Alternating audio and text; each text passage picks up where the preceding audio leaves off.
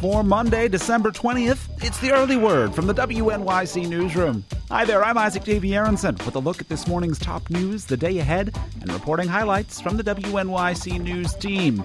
Coming up, to walk or not to walk? Who's to say when the light says both? Brian Zumhagen investigates the New York City intersection phenomenon of the simultaneously lit walk and don't walk signals. We start with this morning's top headlines just ahead. The Early Word is a production of WNYC Radio. You can support this podcast by making a donation at WNYC.org, where you can also get the latest updates on this morning's headlines on the news page. From the WNYC Newsroom, I'm Lance Lucky. Senior Democrats are expressing confidence the Senate will ratify the new nuclear arms treaty with Russia, but Republican Minority Leader Mitch McConnell says he'll oppose it. McConnell is critical of the treaty's verification system and is expressing concern the pact would limit missile defense options. A two thirds vote, or 67 senators, is needed to ratify the New START treaty. South Korea says it's going ahead with live firing drills from a border island despite a threat by North Korea to retaliate. People on Yeonpyeong Island and four other islands have been ordered to take shelter. After meeting Sunday, the UN Security Council failed to agree on a statement to address the rising tensions on the Korean peninsula. Authorities say at least 28 people, 13 of them children, have been killed in a pipeline explosion in central Mexico. There were dozens of injuries. Officials say the blast early Sunday was apparently triggered by thieves trying to steal crude oil. In local news, having already gone to court against the city, the teachers union is now going to the public with its argument against releasing individual teacher data reports. The union presented teachers who discovered their reports were full of mistakes. Deidre Corcoran is a fifth grade teacher at PS 321 in Park Slope, Brooklyn. She says she was on childcare leave for the 2007 2008 academic year. However, I have a year of data attached to my name for that year. This data is categorized as average and below average, and it is not mine. This data has brought my own personal ranking in certain areas down to below average. The teachers union is fighting to prevent the Department of Education from releasing individual reports to the media. The matter is now before a judge. New York Senator Kirsten Gillibrand says she's optimistic that the stalled 9 11 health care bill will pass this week before lawmakers go home for the holidays. We have the votes we need. We've had indications from several Republicans that they very much want to vote for this bill. And so the hope is to get to the bill as soon as the START bill is completed. Senate Democrats need 60 votes to open and close debate on the James Zadroga 9 11 Health and Compensation Act. The $7.4 billion bill would provide long term funding to continue medical monitoring and treatment programs for those with illnesses related to the 9 11 attacks. It would also open a victims' compensation fund for the sick and survivors of those who died. GOP opponents have argued that the bill is too costly and vulnerable to fraud. Long Island Congressman Peter King says he'll hold hearings on what he calls the radicalization of the American Muslim community. In a Newsday op ed piece yesterday, King, the incoming Republican chairman of the House Homeland Security Committee, said that such hearings are critical because Al Qaeda is, quote, recruiting Muslims living legally in the U.S. He calls them homegrown terrorists who've managed to stay under the anti terror radar screen.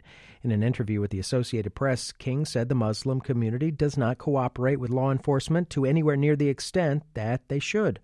A spokesman for the Council on American Islamic Relations said he fears King's hearings will become an anti Muslim witch hunt. New York's top court is set today to hear a state senator's challenge to the vote tally showing he lost the seat on Long Island.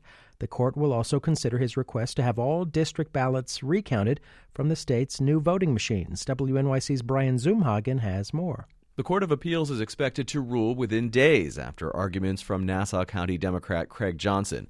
That will establish case law for recounts from the machines that scan voters' paper ballots, unlike the old machines where voters pulled levers. An eventual win by Johnson, though unlikely, would throw the state Senate into a 31 seat tie. A mid level court ruled that Johnson is not entitled to a full hand recount.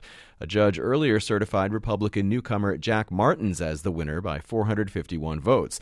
That would switch the Senate to a 32 30 Republican majority next month after two years of Democratic control. For WNYC, I'm Brian Zumhagen.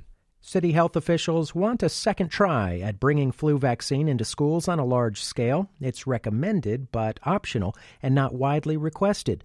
Dr. Jane Zucker from the health department says the program would try to reach more than half a million students in 1,400 public and private elementary schools. It would likely be one day where you would have a team come in and vaccinate those children who have signed consent and give them their vaccination. The city tried something similar at the start of the 2009 school year, a few months after a large swine flu outbreak.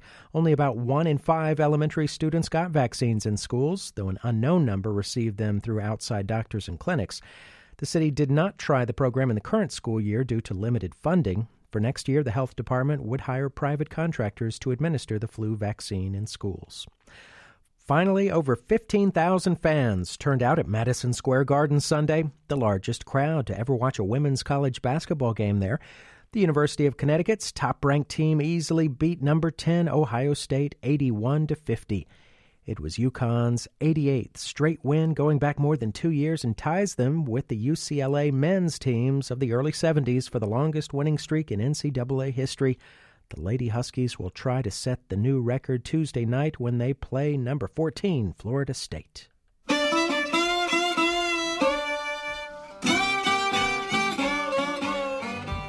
Taking a look at the calendar this Monday, not a whole lot on it this holiday week. The Senate will convene this morning to consider the New START treaty by which the U.S. and Russia could verify each other's nuclear weapons arsenals and a Christmas tree and menorah will be placed in a ceremony at the Vietnam Veterans Memorial. A couple of things happening this Monday. From the WNYC Newsroom, I'm Lance Lucky. Isaac Davy Aronson back with you here on the Early Word, and New Yorkers are famous for crossing streets whenever we feel like it, whether or not we have the light. But it's hard not to notice when both the walk and don't walk icons light up at the same time. And that's happening more and more around the city. WNYC's Brian Zumhagen left the studios for a little walk in search of some lights on the fritz. He didn't have to go far. Seven short blocks from the radio station, at the corner of Spring and Greene Streets in Soho, the orange Don't Walk hand is illuminated, but so is the icon of the walking man. Most people on the street don't seem to notice until I point it out to them. Oh my gosh!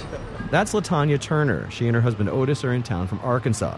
What would they have done if they'd been left to their own devices? We probably would have stood here and thought, okay. We don't know what to do. What do we do?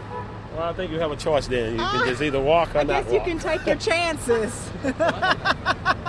Pedestrians are getting mixed signals like this all over town. It's no laughing matter, according to Councilwoman Gale Brewer. Nearly a year ago, her office did an unscientific survey in her Upper West Side district and counted some 13 broken signals. It is confusing to people, I think, particularly for tourists and visitors and seniors who are always frightened to cross the street no matter what because you never know what car or bicycle is coming at you. Some people have speculated that the lights stop working when it gets cold. But the city's Department of Transportation says that's not it. The problem, a spokesman says, is that the lights have a lifespan of about seven years. When they reach the end of that period, many of them start to malfunction.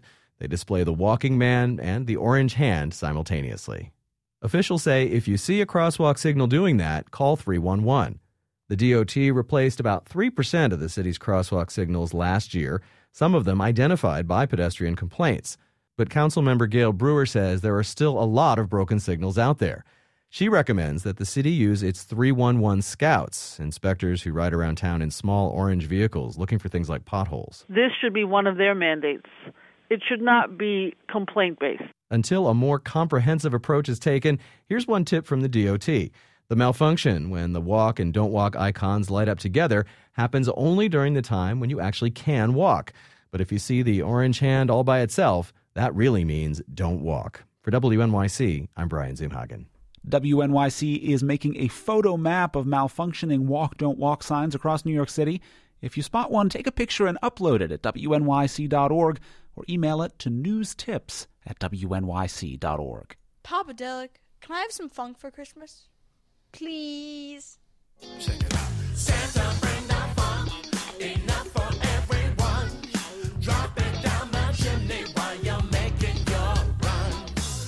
Billed as a funk rock alternative to the Rockettes, Everett Bradley brings his Holidelic Christmas spectacular to Joe's Pub in Greenwich Village tonight. On this Parliament style freak funk track, Santa Bring the Funk, Bradley invites St. Nick to drop some funk down the chimney.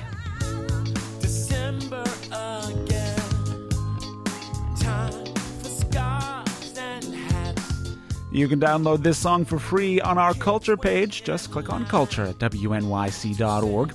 And you can learn more about all the stories you heard here, download more podcasts, and go in depth with our reporters on the news blog. It's all at our website, wnyc.org.